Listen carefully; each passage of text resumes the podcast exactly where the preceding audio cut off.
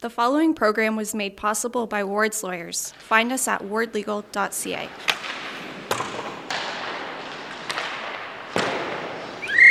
Following a review, which I just did now in my head, the call on the show stands.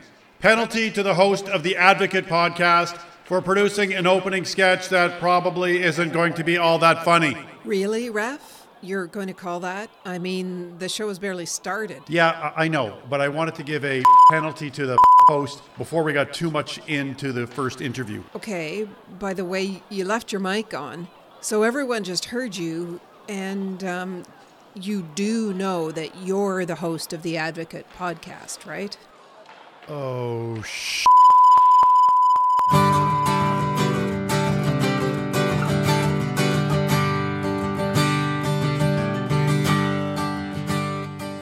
Know what we're satirizing there, right? The NHL ref who uh, forgot his mic was on, and while it was on, he admitted to handing out a penalty that wasn't really a penalty per se.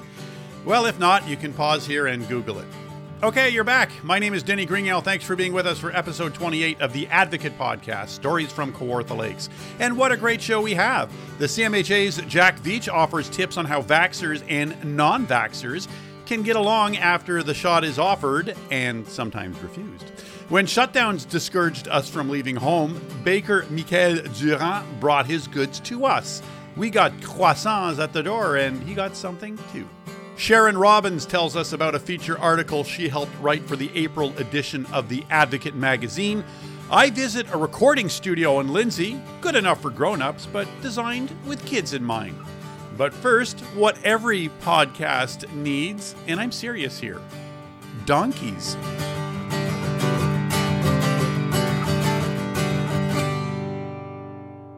Let's go meet the uh, boy and girl, or the girls, or Uh, mostly girls. most mostly. So there's more than two. Well, look, Oh my goodness, we have seven donkeys, a hinny, and a horse. it's donkey heaven, Nancy. For more than a few years now, newly retired high school teachers Pam and Wally Koekebakker have welcomed unwanted donkeys into Ting and Company. That's their homestead near Bobcaygeon. You see, people often get donkeys thinking they'll be low maintenance animals and maybe even pets. But donkeys are misunderstood. They need care and love and lots of attention. And when that reality sets in, they want to ditch said donkey. If those donkeys are lucky, they end up under the guardianship of the all round kind and giving people, Wally and Pam. The first donkey we got came with a name, and we already had a goat named that, so we switched the name to Cinnamon. And uh, Okay, few how- can I know what the name of the goat was that you couldn't? Rosie, double- Rosie. So you you, you We had two Rosies. Okay. So yeah. we switched it, right? It was our first donkey, Cinnamon. She's kind of, that color. And then, of course, five, six years later, the kids who owned this donkey come to Weldon. And were so mad at us that we had changed their donkey's name. Yeah. Every time we talked about the donkey with them, we had to try to remember to call her Rosie. As, So, uh, so, so this is Burrito. He just arrived a year ago. Yeah, right at the beginning of the pandemic. Yeah, and he's six years old, and he's half donkey, half horse, and he's called a hinny, and he's wild. He has never been really handled by anyone, so it's taken us a long time, and we can now touch his head and his neck, and that's it. And that's it. What's that like when you reach that moment when you when you can li- literally break that that invisible barrier when you can touch them? Oh, it's Well, incredible. yeah, it's amazing, and we have so far to go. He's thrown our world completely upside down because he attacked our horse, but he's not gelded, so we still have to have that happen. But we can't find a sedation. Our vet can't find a sedation strong enough to put him out to do it. So our vet bought a tranquilizer gun. And we tried that, and he was still fully aware. So we've So heard we, that we're in touch with the African lion safari. He is, and Yeah. he's getting something that would take down a rhino. So who's who's this here? this so is this Huey. Huey, yep. And we got him.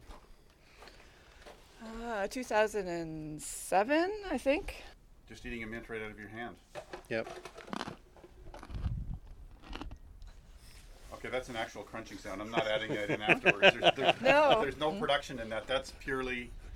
Yeah, so Huey, um, just to kind of describe him, he's we got him with this kind of leg that's all crooked, and I guess when he was a baby, we don't know exactly his story, but he he must have had someone break it. Maybe his mother rolled over on him when he was a baby and broke his leg, and it was never set properly. And he's 25, 24. 24, Yeah. 24 now, and we're trying to find some sort of prosthesis that we can help him kind of walk a little better. But we just had him X-rayed a week ago, and all his bones are pretty straight and strong. So we were worried that he might slip on the ice and break his leg, and then that would be the end of his life. Um, but he's got strong legs, so maybe we can help him walk a little better and not be in any pain. But he doesn't care. it's, it's we'll come what- home and he'll yeah, be in the forest wandering around. He's like, "What's wrong? What do you mean there's something wrong?" It's all he knows is is Yeah. this leg. So, and it is quite crooked. And we have people stop and say, "You've got a, a donkey with a broken leg," but it's not broken. it's just very twisted. you and I have um, have have worked with each other before, um, Wally. So you know I'm, I'm ever the hardcore journalist. So here's my uh, my uh, my question, which I I labored over. Why? Why? why what draws two people, uh, especially now in retirement, to to donkeys? You can't even cuddle up to them. Uh, in front of the fireplace, like a dog or a cat. So, what drew you to to donkeys? Right. Well, Pam will tell the story. Yeah. I got, got a call from my chiropractor of all things, and uh, Well, you there's your tell- there's your gateway. there's my gateway right there. we had a horse. We had May our horse, and he called in one night and he said, um, "I have a family. They that I know they need to get rid of their donkey. Would you take a donkey because you have a horse?" And and I could hear what he was saying, and I'm like, "Say yes, say yes." And he hung up the phone. He said, "I didn't know you wanted a donkey," and I said, "Neither did I." So we had a donkey. We got Cinnamon, our first donkey, and we treated her like a horse. And we learned that she's not a horse. And we learned they can live to 50. Horses can live to 30. So then people started coming to us saying, Oh, you've got a donkey. Would you take this donkey?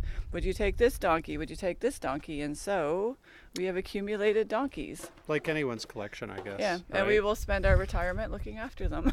yeah, because it'll yeah it'll take our whole life to to see their lives through, right? Now you giggled at that notion there, Pam. But uh, was it a sinister laugh or a or, or, No. or an appreciative laugh or a, a I'm looking forward to it kind of laugh? Well, both, I think. But we, um, one of the donkeys we rescued was pregnant, so we've had a donkey born here. So Did we you know she was pregnant at the time? no, And no. our vet didn't know either. we we helped her give bir- birth here, and Ting's still here, and we'll be fifty, or we'll be fifty, we'll be hundred, slinging bales. Well, I think we were very excited, but we were also, I don't know, we were we were unsure of what we were doing, but the excitement carried through. So Yeah. that's hmm. that's what made it happen. We have the space, we have the barn, we have the facilities to take animals in. So But there's also the time. Again, there it's is not- the time, yeah, yeah, for sure. But but think about what they give us, because I mean, during the pandemic, everyone's getting a dog and wanting to go outside. Well, every day we have to go out twice a day to feed the animals and care for them, and they love to be handled and touched. And they also have these incredible stories that we don't know about, but we see the scars on their nose or on their side, and we see that they've had some life experience. We also know that when we get a new donkey, we can't really you know tell its its behavior right away they tell us by showing us if we move too quickly then they run away and so i mean for example we have a mammoth donkey and Is that the one over there? yeah the one over there silver and uh Milton. yeah, Milton. When he came here, he was so scared of himself, and we realized that humans, being around large animals, their first reaction is to, to lash out, to control them. And so he must have been beaten, and when we came near him, he just ran away all the time. And it took us two years of love and caring to bring him so that we could, you know, work on his feet, touch him, and, and know that he's, he's being cared for and loved. Mm-hmm. You're both clearly very gentle people, but I want to know what those two years were like because even the most gentle of souls will get frustrated mm-hmm. and tired. Never? You're not no, no. It's interesting with him because we knew he wanted to be loved.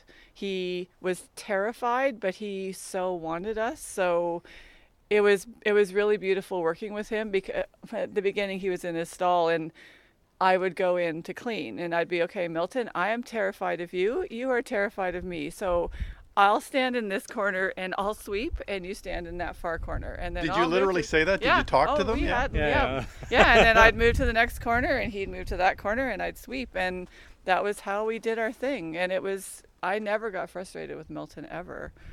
Yeah. Now, I will say maybe not frustration, but he did teach us a lot about patience Absolutely. as well, right? That you've got to move slow, that you can't walk up as you would to someone and say hi and shake their hand. You have to be, you know, 10 feet away. Okay, that's it for today. Now eight Yeah. feet the next day. Maybe we'll take three steps back the next day. So it's kind of a, a dance, right? Can you take me back to one of those moments when you had like just a, a day at work that was exhausting? Maybe the weather wasn't great. You had to drive home through the snow. Mm. You finally got here. And then you got the donkeys. Well, I think for us, we always have to feed them before we feed ourselves. So it's always this kind of generosity thing, this giving thing. It's sometimes hard in the middle of winter to get up in the early morning, and we were getting up at five in the morning before we went to school to, to care for the animals. Did you ever resent them at all? Um, there's times when you get out of bed, but I don't think you resent them because you know how much they need you to, to be fed. I think it's probably we've never had children, but I think it's probably like it's your turn to get up. No, it's your turn to get up. Like I think it's some mornings it's that kind of thing. It's like who's going to go out and, and feed the donkeys? yeah, well, I do have children, and I can tell you this sounds a lot harder. well, it ne- it will never end. Your kids typically will leave home. These guys are never leaving home. Yeah, and I think it's the rule of the of the farm too, right? Things need to be done in their time. You can't just leave them. So it creates a rhythm that that really has grounded us. Mm-hmm. They want to be fed and rubbed, you know, and and be warm and and if they are they're hurt, they need to be to be looked after that way. So there's a it's it's a simple list kind of, but it's also a deep list, I think.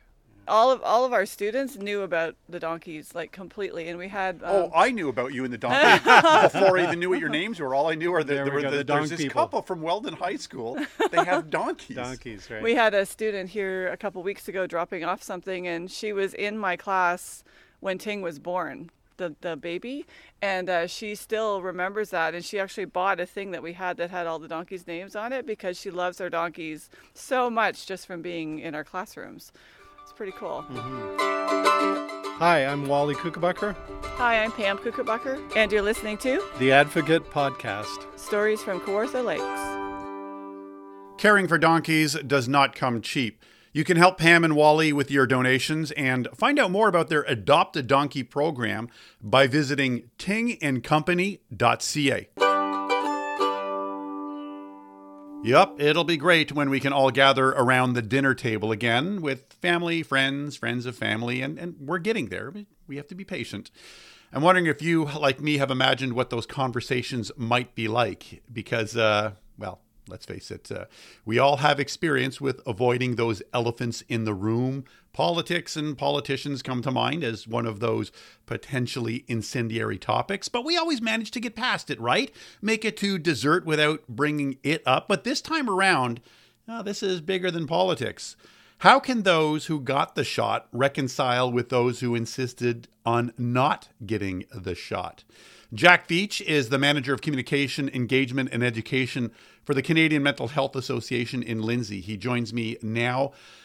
Jack, uh, in your experience in listening to conflict between parties and the stress it causes, how large does this one between the pro and con vaccination camps?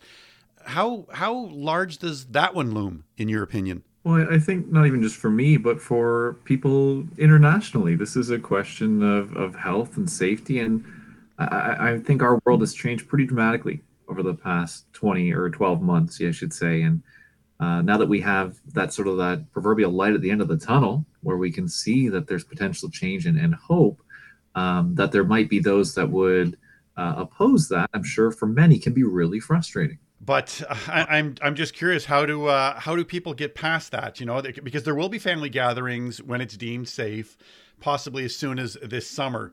Um, people who haven't been able, as you mentioned, to share physical space for a long, long time. What would you tell that person from either camp in preparation for that inevitable meeting?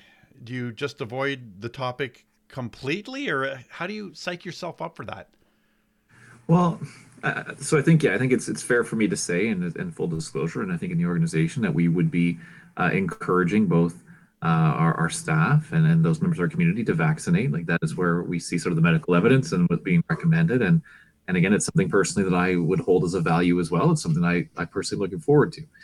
what we would encourage about, even in the realm of just healthy communication, what we know is when we engage these conversations from a position of conflict, uh, starting arguments and trying to more definitively prove our points, it's actually not only is it uh, ineffective, it, it hurts both parties. So if I had someone with an opposing viewpoint of my own, say on the vaccination, for me to be constantly hammering that person with, well, here's the research and the facts and the evidence, and this is why you're wrong.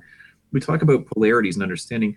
Essentially, all I'm doing is clearly illustrating for that person perhaps why they just disagree with me even more and creating that room for conflict. So instead, what we try to encourage is finding sort of common ground in those understandings. So, you know what, you, you tell me that you may not want to believe in X, Y, or Z for the following reasons. And I hear in that that you really care about the health and wellness of you and your community. I hear that you really care about people wanting to be well and making sure people have proper information. And I think we both agree on that. We want people to be well and healthy.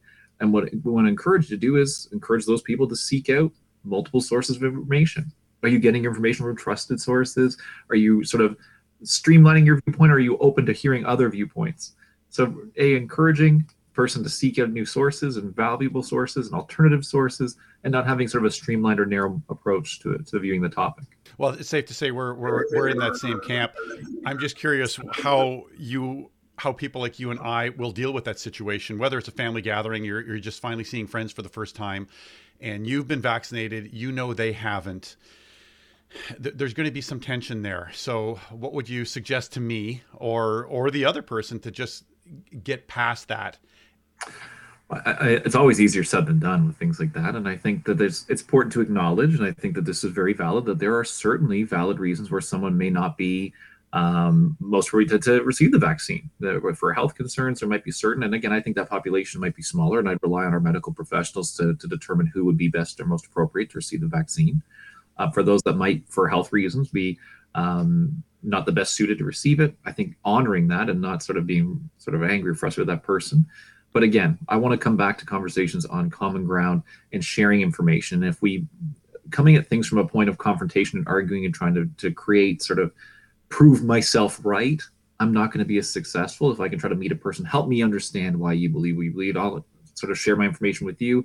And I want to encourage you to take some of the information and do more research and do more sort of exploring to find a decision that works best for you. And again, at the end of the day, it's just like you've acknowledged the I can never control the actions or behavior of another. I could come up with the most compelling argument. I could listen to your podcast today and have the evidence so plainly laid out in front of me that this is a decision that should be made. And I can still decide to do whatever I want. Is there any merit in in that conversation of just saying, "Look, we're not going to agree on this. Hey, let's talk about hockey. Let's talk about the kids. Let's talk about uh, our favorite foods." Is that even possible, or will it always be kind of looming? How about this? I can tell you what I've even said to someone in my own circle, my own people that I care about very much. I said, you know what? I love you. I love you very much, and I want you to be safe and healthy. Let's both agree that uh, we want to get through this together, uh, and I want to see the best for you and your family. And even just sort of let's let's go on and let's let's stay with what we can connect on that we both care about each other very much. We want to be well. So maybe just sort of focusing on our commonalities, and again, focusing on the messages that you're hearing from that person that you can sort of pull as positive is really a lot about forgiveness and just acceptance, I guess, and and uh, and and getting off of our. I'm going to speak of myself for getting off my high horse, I guess. There's a natural inclination, and I'm as guilty as anyone of not only uh, to be right, but to prove that I'm right. And I mean, why am I doing that, or who am I doing that for? Is that to help this person, or is that for myself? Because I cannot leave this table until I hear that you know I'm right. Who does that benefit? As opposed to here's you know what? Let's talk about it. Here's the information. I encourage you to make a decision based on well-rounded evidence. And maybe just avoiding it completely or just agreeing to avoid it? Is there some merit in that? I, I would encourage if it's constant conflict again maybe it's not a topic we engage in. My name is riley ray from wards lawyers in lindsay your official sponsor of the advocate podcast stories from kawartha lakes we love hearing from you here at the Advocate Podcast. You can reach us by going to our Facebook or Twitter page. You can also follow us on Instagram. And uh, you know what? Tell the world about us, or at least your neighbors here in Kawartha Lakes. All of our previous shows are available to stream and listen to for free. Subscribe on Spotify and Apple Podcasts. We are part of the Lindsay Advocate magazine and 100% local media with 100% local contributors like Sharon Robbins. Sharon is a retired LCVI teacher and a member of the Kawartha Lakes Health Coalition. Sharon joins me now. Uh, Sharon, what inspired the piece that you and your members worked on for the April edition of the magazine? The Kawartha Lakes Health Coalition is very concerned about problems that have um, come to light, let's say, during the pandemic. And they're systemic problems, we think, in long term care. We're talking about staffing shortages, budget cuts, undervalued staff in those buildings. Um, in the particular case of the pandemic, access to PPE, uh, and and really, I think it boils down to inconsistent care across the province. Some long-term care facilities have terrific care for the residents; others are struggling. The article was part of a strategy to bring attention to some possible solutions, I guess, to the inconsistent care and long-term care homes. And but we also wanted to encourage people in our community to advocate for change. I mean, City of Kawartha Lakes is not immune to this kind of problem. And what kind of things will I read in the article that will will explore this? Well, I think that they're going to read first of all about some of the problems that long-term care uh, homes have been facing, but then they're also going to read about uh, the proposed solution that not only the Ontario Health Coalition, but many progressive advocate, advocacy groups in Canada are proposing. And it's a nation, nationwide strategy. And I, I think that they'll um, come to understand some of the needs in long term care homes and uh, what we think the strategy can do to make things better. Let me ask you, Sharon, in, in, this whole process, and I know you worked with other people on this piece as well. What did uh, what did you personally learn in in researching and writing this? Well, I think you know, as as someone who is a 96 year old mother um, who uh, needs a lot of care, uh, um, I was shocked. I think to find out about the discrepancies between care homes. I was shocked to learn the actual statistics about the number of seniors that have died as a result of COVID.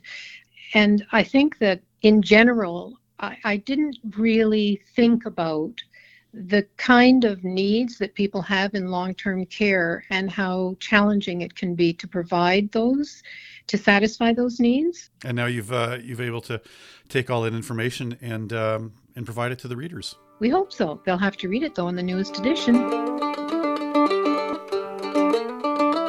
You can pick up the brand new copy of The Advocate magazine, which features that story by Sharon Robbins, at the Country Cupboard in Fenland and the brand new Shop and Save in Kinmount. You are listening to episode 28 of the Advocate Podcast, Stories from Kawartha Lakes. My name is Denis Grignon, and here's a name you'll want to remember that of our official sponsor, Ward's Lawyers. When you're looking for a lawyer for any legal need, as I was recently when I needed guidance before I signed a huge contract for a performance thing, Carissa and Jason Ward and their team have you covered. Find them at wardlegal.ca.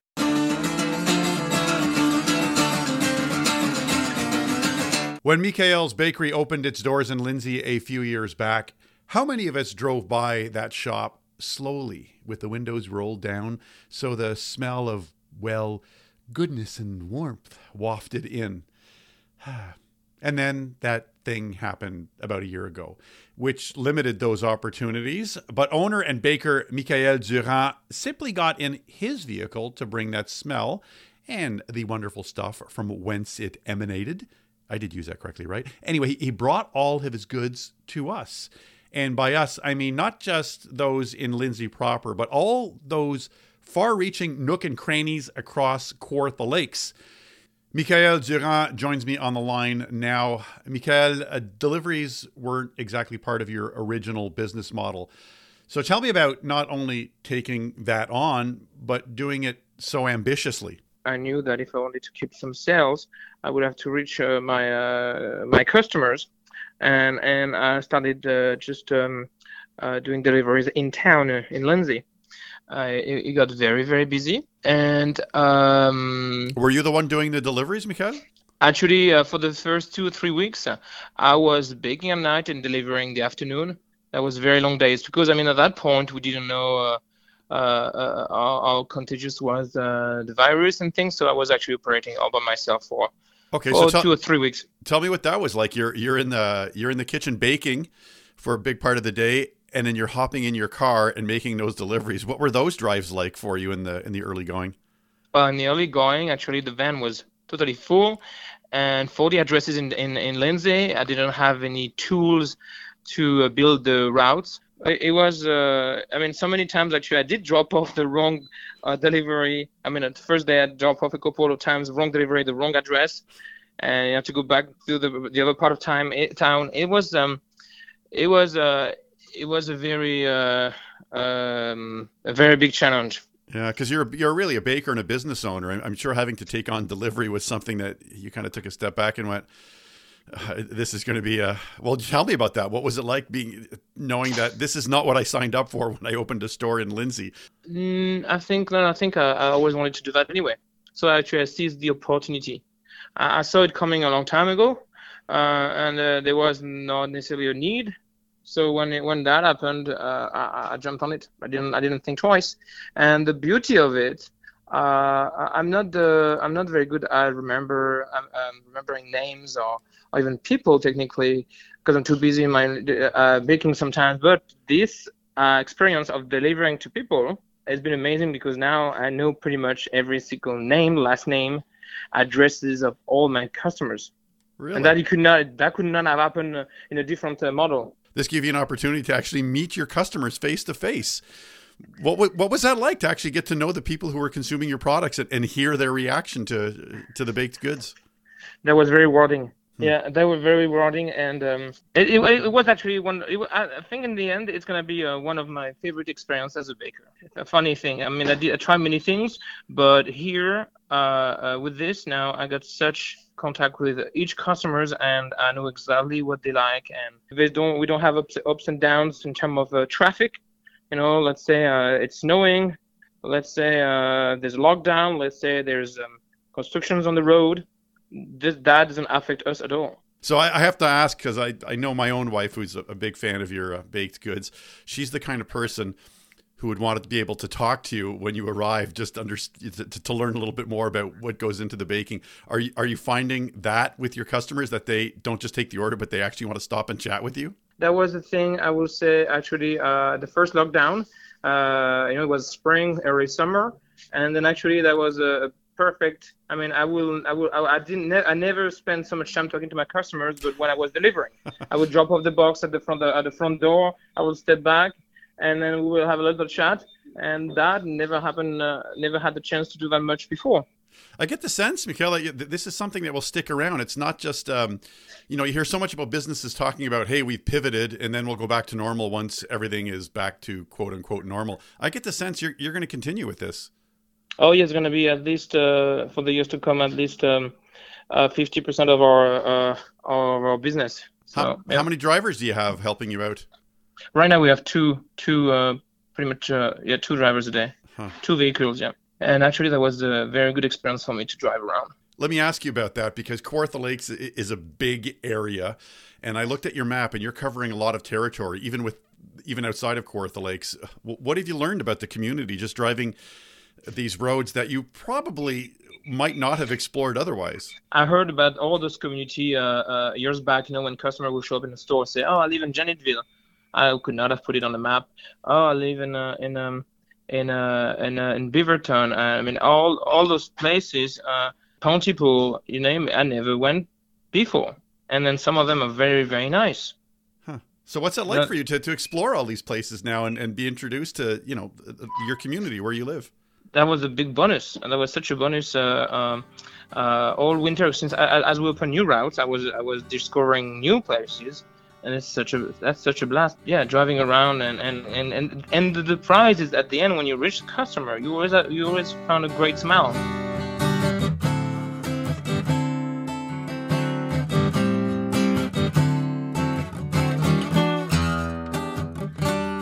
Thanks for listening to the Advocate Podcast, Stories from Kawartha Lakes. You can catch up on previous episodes there's like almost 30 of them now. By subscribing to Spotify or Apple Podcasts or by going to lindsayadvocate.ca. Always free, thanks to our official sponsor, Ward's Lawyers. For all your legal needs, contact them at wardlegal.ca. Walk past the brand new water park outside its front entrance and past the gymnasium and the sports gear and the ping pong tables on the inside and you will eventually come to a very professional recording studio, various guitars and keyboards and other instruments at the ready. The Boys and Girls Club of Lindsay's Youth Music Makers program offers kids a 10 week program where they can learn everything from songwriting to production, done virtually right now, but poised for in person instruction when it's safe to do so. The cost is $75, but assistance is available for those in need. Now, this program has long interested and frankly intrigued me. It's, it's a fascinating idea, right? Which is why I recently spoke to the club's executive director, Amy Terrell, about it, as well as the club's music program supervisor and member of the band Heaps, Warren Frank. And of course, I had to talk to a student, a recent student and drummer, 15 year old Quade Virgo. Oh, and, and the music you're listening to right now. That's an original song called Let It Rise or Let It Fall, produced in the club studios, featuring Quade on drums and Kevin Maybe on vocals.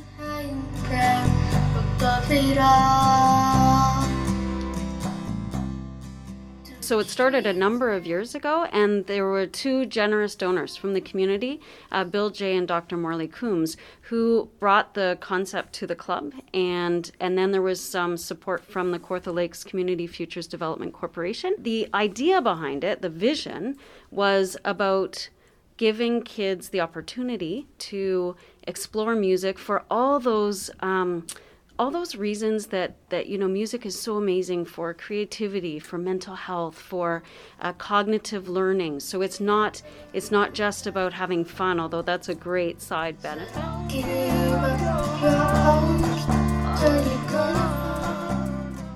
First few days i was a little bit iffy about it just because i wasn't really i didn't really know what to expect but after a couple days, I got got used to got used to it, got used to the people there, and I started becoming more comfortable with everything. Yeah, that kind of got me to where I am right now, where I'm a lot more confident with a lot. You know, multiple times I was really taken aback by how willing these kids were to be vulnerable and to just put out ideas. Why did that surprise you? It's a scary thing. It's a scary thing for anyone to say, here's what I wrote, here's my thoughts, you know, here's me trying to sing. And once we got past those initial hurdles, they were just they just dove in. It was a rush. Like I, I remember talking with my supervisor afterwards, like, I can't believe that. Did you see, you know, when when Kevin just started editing the Google Doc lyrics and and when Owen created that guitar line, it's just fun to jam with your friends. And then when you're doing it and you can see with these kids and you see confidence building and trying new things, it's a different experience as a whole. It's a safe place. It's a place where they get mentorship and learning. And why not incorporate um, a music studio as part of that? When I learned that this program existed, I was still on that phase where I was, you know, really sad and didn't really have any friends here. So I'm just like, hey, mu- music's here. I, I like learning music. I never really had any opportunity to to learn anything about drums and all that. Um, so maybe I can kill two birds with one stone and learn learn how to play drums and also maybe uh, get some new friends. Just getting it in the mix, I just couldn't stop from smiling. You know, it's this group effort that we've done together, but you're, it's also representative of how they've grown through the process. So yeah, it was a- seeing those kids who, you know what, maybe other things don't light them up, like they're not into sports and physical activity. And here was a an entirely new outlet. Kids who had never set foot in our doors before had been had come in through music into our program, and then were able to benefit from so many other supports. I feel like the the program helped me boost my confidence because it it's kind of an area where it's kind of a no judge zone. Mm. So you can really do whatever whatever you want and you know, you can get feedback, but you know, people aren't going to be berating you like I always thought I would be when I spoke up. I think what I'm fortunate to be able to do is just go if I was in their shoes, how would I learn? It's not going to be if I teach them the entire theory book because I could sit there for an hour every week and, and just go through theory. They're not going to take that away. What we're trying to do here is provide a little bit of the technical skills, but mostly build confidence. right? That's how we'll succeed. And fortunately, that's just something I'm passionate about. I, I love the opportunity. People learn in different ways. And so music is um, such a great path to that. Giving kids the tools to express themselves right now, especially. I mean, look at the, the impacts of COVID on young people's mental health and, and not necessarily having the tools to, to put their, their concerns or their fears to, to words. Sometimes music can be that outlet.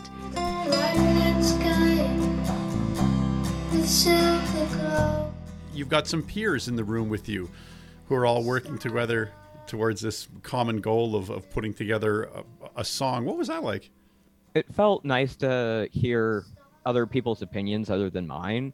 And How come? T- uh, Tell me when- about that. Why did that feel good? just because normally I would just you know play along to something and I I wouldn't really know what it what it sound what it sounds like and what other people think. They help me learn what it's you know like like to drum because whenever I I would you know propose some something like maybe a lyric change may, maybe like a drum drum noise they would always you know hand in their opinion on it and I I always like that because it, it just feels nice to have someone else's opinion. One of the highlights uh, in our first year was one of our open mic nights and seeing kids get up there um, on stage here at the warehouse in front of an audience of uh, supporters because they were other kids they'd been in program with or kids that come to the warehouse for other uh, programs and other reasons staff some community members and you know setting aside their fears and performing sometimes songs that they had written themselves in a very short period of time. It was the level of acceptance and encouragement in the room which was really exciting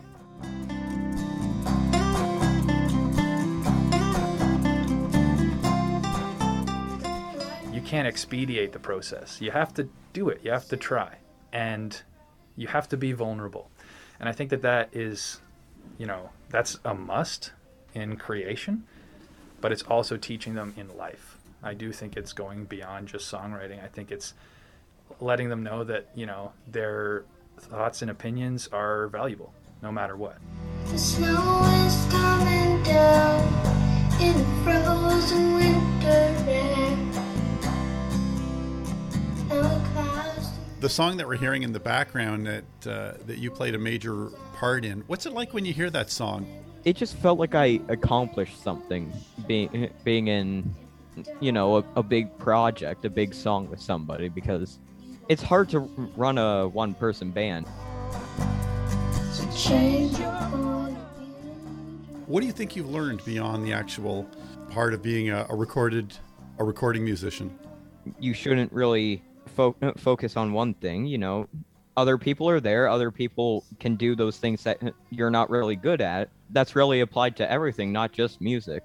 People always always have negative qualities, and people always have positive qualities. And people with those negative qualities can, you know, make friendships with people who have positive qualities. So when when you two, you know, get together and do something, you kind of just, you know, everything flows well. To learn more about the Youth Music Makers program, contact the Boys and Girls Club in Lindsay. The cost is $75, but as we noted, there is assistance available for those in need. And hey, who's to say that this unique program isn't already grooming the next Warren Frank or Tanner Paré or Luke Schaff or Freddie Kwan of heaps? Just maybe one of these kids will create a song as great as this one.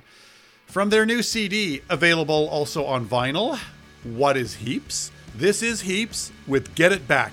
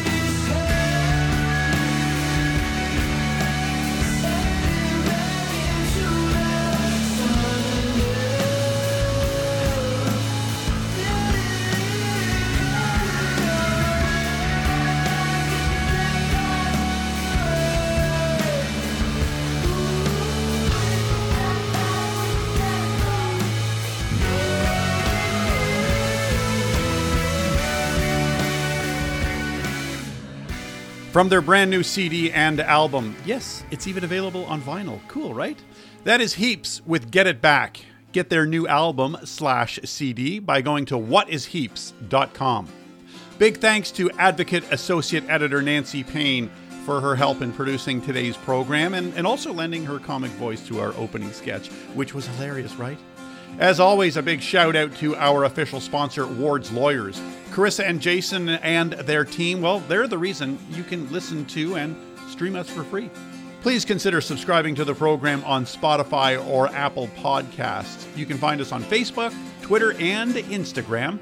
Our musical bridges and theme music were written and performed by Lindsay's own, the very talented Gerald Dan Halterin. If you go to episode 26, you'll hear how all of that came about, those musical bridges and stuff. It's really cool. The Advocate Podcast, Stories from Kawartha Lakes, is produced and hosted by me, Denis Grignon. Okay, I'm going to go dig into one of those croissants Mickaël just delivered because uh, I'm all about supporting local and also eating great croissants. Stay safe, hang in there. We're back in a few weeks.